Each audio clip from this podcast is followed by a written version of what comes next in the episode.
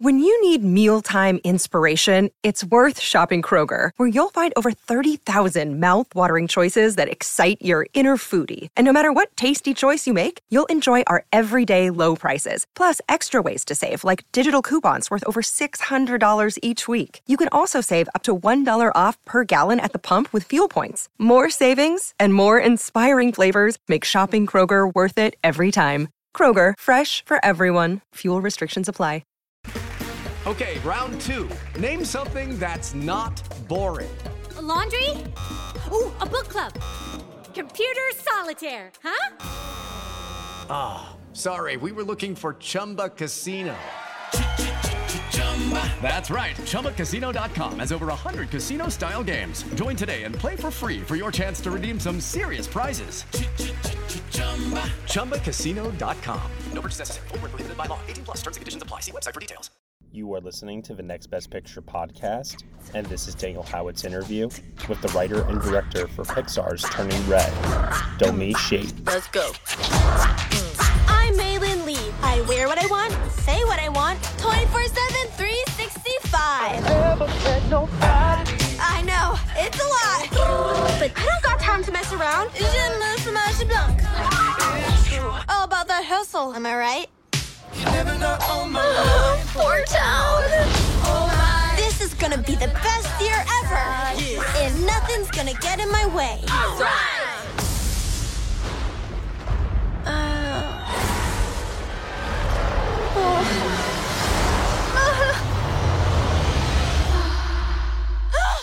Mei Mei, breakfast is ready. Coming.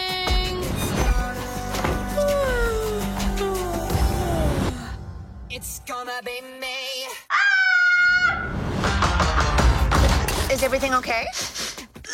I'm a gross red monster. Don't oh, look at me. Stay back. This happened already? What did you say? Our ancestors had a mystical connection with red pandas. Are you kidding me? This little quirk runs in our family. Oh.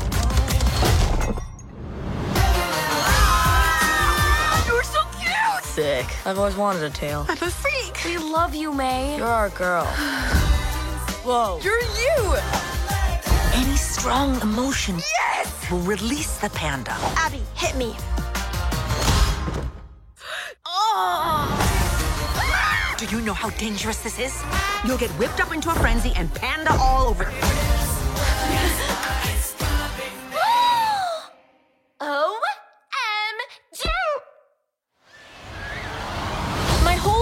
Life I've been perfect little Mei Mei. But maybe I like this new me. Mama's girls.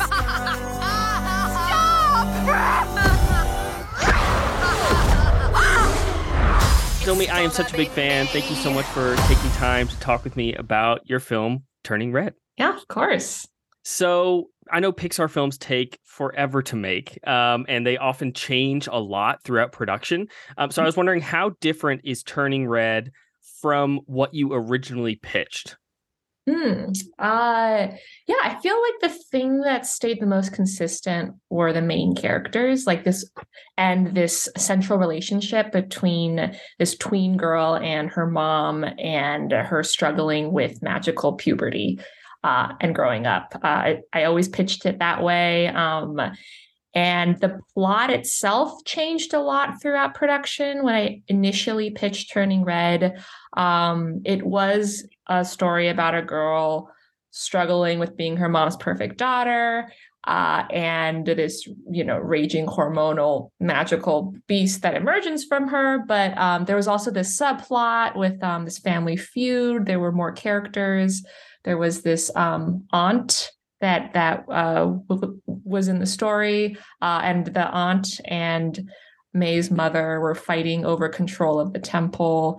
May had a male cousin who also turned into a red panda, uh, dude, a male red panda, and it was more about um, this family feud uh, and less focused on um, you know like female puberty and and uh, this uh, you know the relationship between mothers and daughters and grandmothers. And um, I think through working with Julia Cho, our writer for the movie, um, we realized that like you know you only have so much time uh or you only have so much screen time to talk about one thing. And uh i think the element the, the theme that really resonated with me was this like mother daughter story and how um, different generations deal with puberty with growing up with dealing with their emotions. And i think we latched onto that and uh, cut everything else around uh, that theme that that didn't like that that wasn't directly exploring that theme. Um, yeah. What were the things that made you hone in on female puberty, working with this relationship between mothers and daughters, uh, topics typically avoided, honestly, um, in in film?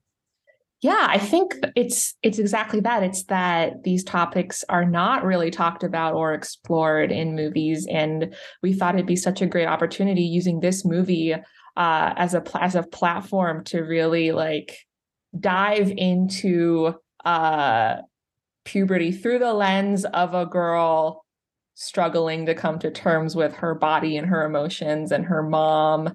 Um, and um, I really just wanted this movie to be for my 13 year old self, uh, who was going through all of the things that Mei was going through um, at the time. And, um, you know, really just uh, kind of use this movie as an opportunity to show the world like uh to show men and boys um a deeper look inside the girls and women in their lives and just to kind of open that up a bit and just to reveal different aspects and dimensions to these weird wonderful creatures that they uh share their lives with That's amazing. Well, you you did just you know compare yourself to the character, seeing yourself in the story. Um, obviously, uh, that like we said, there is this central mother daughter relationship.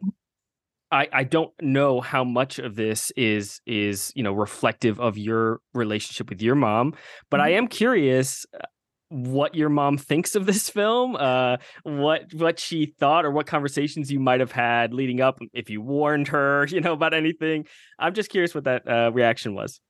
Yeah, uh, so I had made a short film uh, before Turning Red called Bao that was also inspired by my relationship with my mother, but told more from the mother's point of view. And my mom's one request when I started this movie was make sure the mother is more attractive this time. uh and I was like, noted. Um but uh I I mean I, I told her beforehand that you know like this movie's gonna take inspiration from our lives but i'm gonna exaggerate it um and abstract it and just you know make it fun and crazy and entertaining for for animation. It's not gonna be a one-to-one don't look too too closely at the characterization of the mom. Um and uh uh when i finally did show her and my father the the finished movie um this was at the premiere in toronto um you know both of them had very like uh in character responses to the movie. So my dad is like he's a, he's more sensitive and you know more like wears his heart on his sleeve uh versus my mom. So he like cried. He was so proud of me. He like said that all on the spot right after the movie. And then my mom i think t- it took her like a day to fully process the movie. And she was very you know like very like high spirited very happy. But then she like the next day sent me a really really long text like kind of analyzing all of the details of the movie that she loved. And i didn't i was like blown away by like she, she, she like mentioned like little things like hair color and i love how you did this and this and this. And then she ends the whole text with uh i hope i was a good mother and of course, I was like crying, and I was like, "Of course!" And, and, and I texted back, "No, of course you were. I couldn't be here without you. I love you, mom." Da, da, da. And then she responds back through text, "I'm crying now," and I and I responded, back, "Me too, mom." So that was like our our like cathartic mother daughter uh, moment, but it was done like after the fact and through text, which seems very Asian and appropriate. That's really beautiful, though. Uh, Oh. Was she uh, was she pleased with the character design? Oh yeah, I mean she's so proud of the movie. She's so and she's so flattered that Sandra Oh played her. It was so funny uh, at the premiere in Toronto. Like she finally got to meet Sandra Oh, and and all she could say, like she was so starstruck. All she could say was like, "Sandra Oh, I love you. I I love you." And she said it three times, and I was like, "Wow!" Like she ne- she literally never says "I love you" to me her own daughter and that was actually like a thing that we had to battle like like through the movie like the the, the writing of the movie was that like oh we can't have the mother say i love you to the to the daughter because you know uh asian moms don't say it with words but she just said it so like freely to sandra. I was like what? Come on. Wow, wow. oh man, why do you, I feel like these days so many um, animated films are tackling these relationships between whether it's mothers and daughters, just, just parents and their children. Why do you think this is such a, a topic that we're seeing so much more of these days? I feel like we typically have avoided w- working through our parent and children relationships, but now we seem to be more open with it.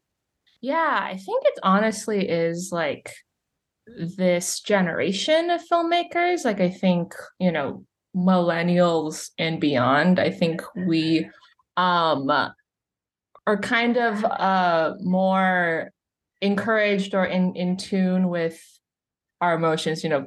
uh, We promote going to therapy. We promote like you know, uh, uh, unpacking why we feel a certain way whereas i think like maybe our parents generation or older generations were taught to kind of suppress it or to kind of ignore it um and i think you're kind of seeing with this new crop of filmmakers um that they're no longer just trying to like push it aside or put like a one dimensional face to you know a bad guy or um you know some a, a traumatic experience that happens in a character's past that um i think there's like a, a need and a want to kind of dive deeper into why people are the way that they are uh, i know that's the case for me too like i think for a long time um i didn't want to visit that part of my my childhood and and my teenhood because it was so embarrassing and so cringy and so weird and um kind of just accepted that uh, yeah you know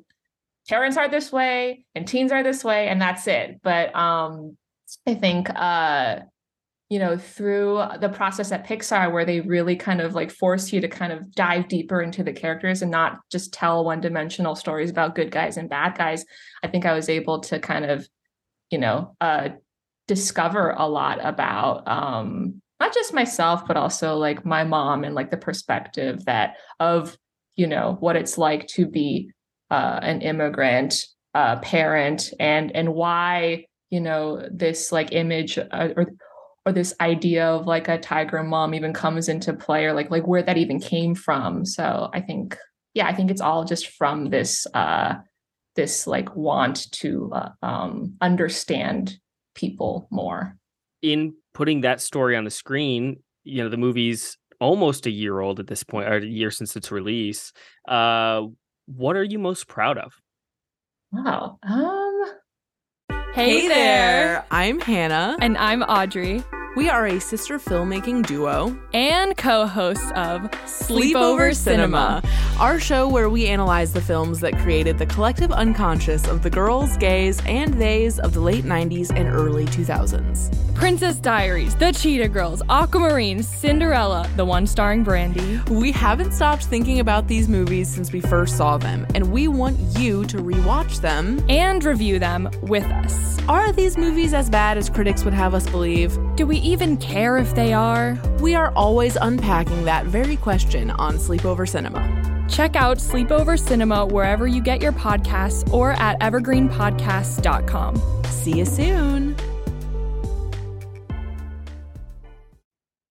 I mean, I'm so I'm proud of so many things about the movie. I think I think I'm most proud of um I think the ending, uh the ending of the movie, you know, where we're at the Four Town concert and Mei's family are there. And it's just and it, it all culminates into this crazy weird, wonderful mashup of you know a four town song with Taoist chanting and and orchestrate and you know like like uh, like an orchestral score and there's like magic and the entire uh, stadium is singing uh, it just it just felt so satisfying and, and so amazing that we were able to achieve that emotional moment because on paper it um it did it, you know like i it was a hard sell because i was like yeah it's gonna be like a like a musical mashup and no one knew if Taoist chanting and 90s boy band music would sound good together.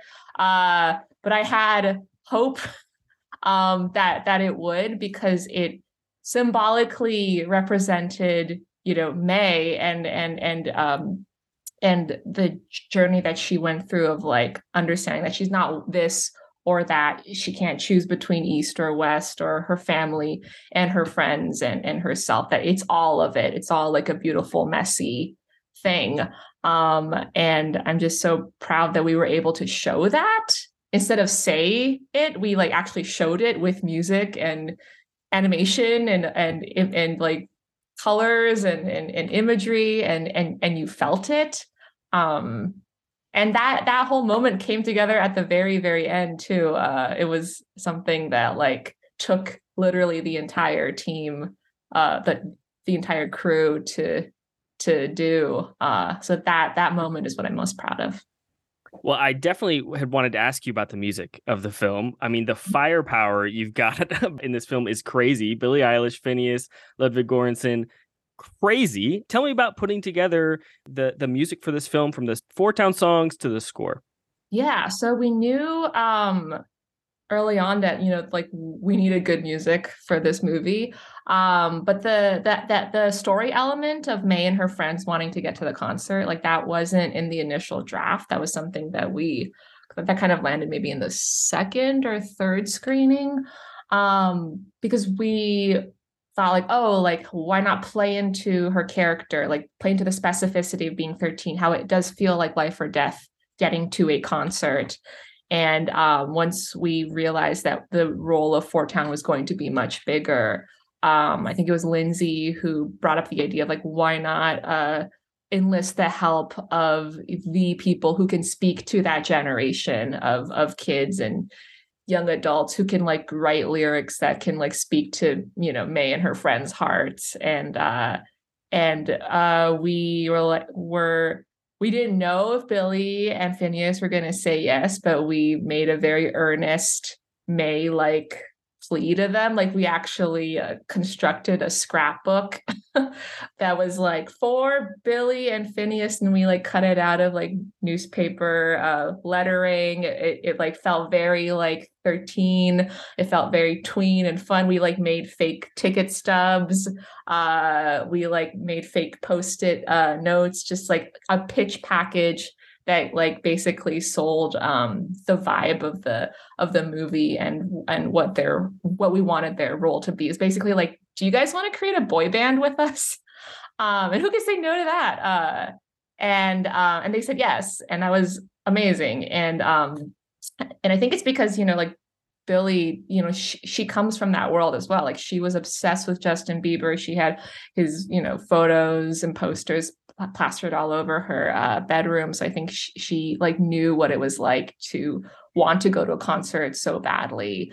Um, and uh, and yeah, then when we thought about the the score for the movie, like we realized like we need somebody who could like not just come up with like big dramatic exciting you know like music to like sc- uh, uh, score all the emotional moments of the movie but we also needed them to like have like some knowledge of pop and music production because it'd be great to incorporate some of the uh four town songs and that that element into the score itself and then ludwig Göransson's name just like you know like it, it felt so obvious because he has so much experience not just with film score but with music production as well um, and we pitched it to him and i think it resonated with him as well um, so it all just kind of came together but we uh, we actually like every single time we like we poured our hearts out and we like pitched the shit out of the movie and really tried to get um, each collaborator kind of on board with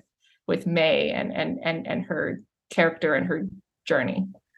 well worth it. I love the Four Town songs. It's so good. uh, and the score as well. Amazing. Well, this is your directorial debut, your featured directorial debut for Pixar. And also, you have the distinction of being one of the youngest Pixar directors, which is really cool. And so I was kind of thinking, I'm, I'm guessing you're probably the first Pixar feature director to have grown up at, least in some way watching Pixar films. Um, I feel like that gives you so I got to give you a unique perspective, right? Helming helming a Pixar film now. Yeah, it's pretty surreal. I mean, I tried not to think too much about it while I was making Turning Red because it just it would feel so daunting, like having such big shoes to fill.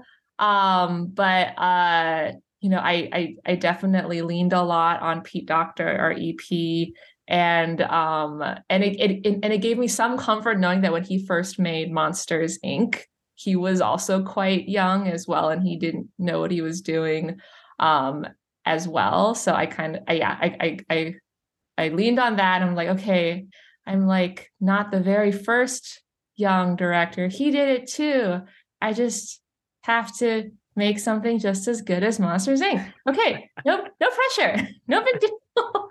um, but I think also too, just like thinking about how different each Pixar film is, and real, and you know, reminding myself it's not about, you know, like I can't be Pete Docter, I can't be Andrew, I can't be Brad. I have to just be myself and create this my my own lane. Um, and i think that's that's what helped me not get too overwhelmed with with, with the pressure of like i can't I, like i'm not going to be better i'm just going to be different yeah well, speaking of pressure, the film received rave reviews, now getting awards buzz, awards nominations, those sorts of things. And obviously you're you're already an Oscar winner for Bao. Um, and so you've been through this whole weird award season thing before. What feels different or does anything feel different this second time around going through award season? Oh, uh yeah. I mean, I haven't done it in a while. The last time I did it was like four or five years ago for Bao.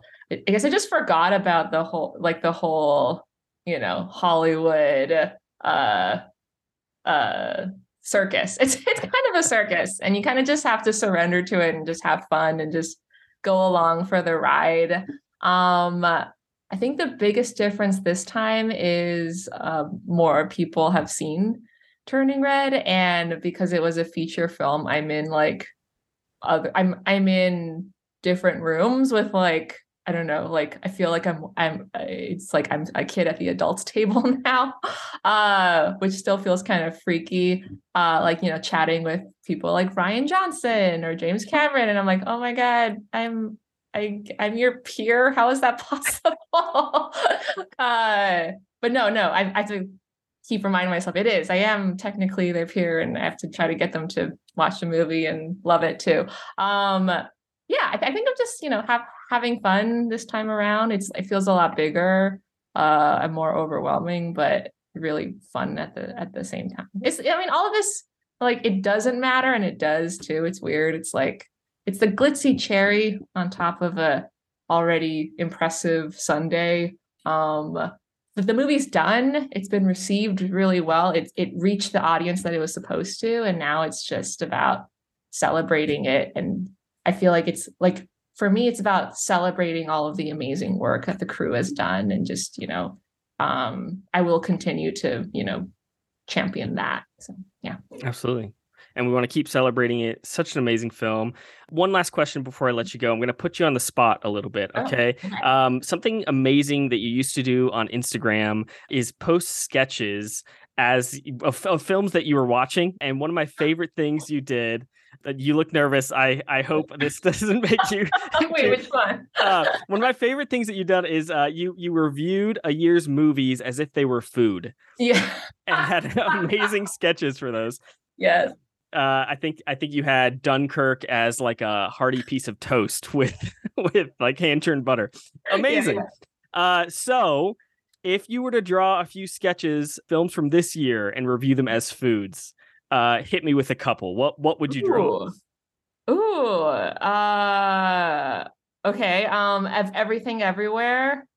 Uh, it's too easy to say like a bagel. It has to be something else. It has to be like um, what it, what, what would it be? It'd be like some kind of fusion dish, like a Mm. like a like a sushi cake with like different ingredients in there, like like a mashup of different like Asian and Western ingredients for every tier, and then you'd bake it. Uh, and it'd be like delicious, but like weird and not something you've ever seen before. Um, let's see, Avatar. Uh, what would that be?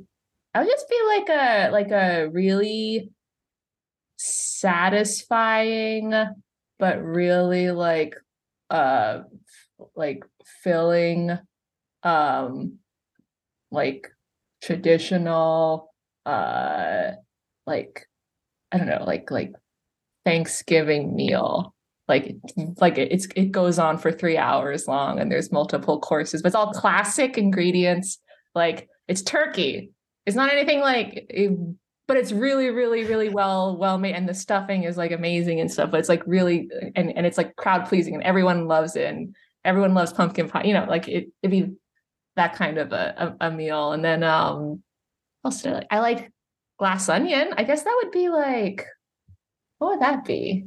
That would be like again, it's like in the title. Glass onion. But I guess it would be like um oh, it'd be like a like something like a deconstructed uh you know like a like a deconstructed shepherd's pie or something where like each it'd be like a potato and then peas and then like some pastry puff on the side like everything will be laid out very clearly and separately and very and very spelled out I That's all I love it. got. That's all I got. I love it. I love it. Maybe we can see some of those sketches another time. oh yeah. Awesome. Well, Domee, again, thank you so much for your time. Thank you for the film and, and best of luck. Thank you so much daniel have a Thank good one you. Bye. Hey everyone, thank you so much for listening to Daniel Howitt's interview with the writer and director of Turning Red, Domee Shi, here on the Next Best Picture podcast. Turning Red is up for your consideration for this year's Academy Awards for Best Animated Feature Film. You have been listening to the Next Best Picture podcast. We are proud to be part of the Evergreen Podcast Network, and you can subscribe to us anywhere where you subscribe to podcasts. Be sure to leave us a review on Apple Podcasts and let us know what you think of the show. We really appreciate your feedback and your support, which you can also lend on over at Patreon. For $1 minimum a month, you will get some exclusive podcast content from us. Thank you so much for listening, as always, and we will see you all next time.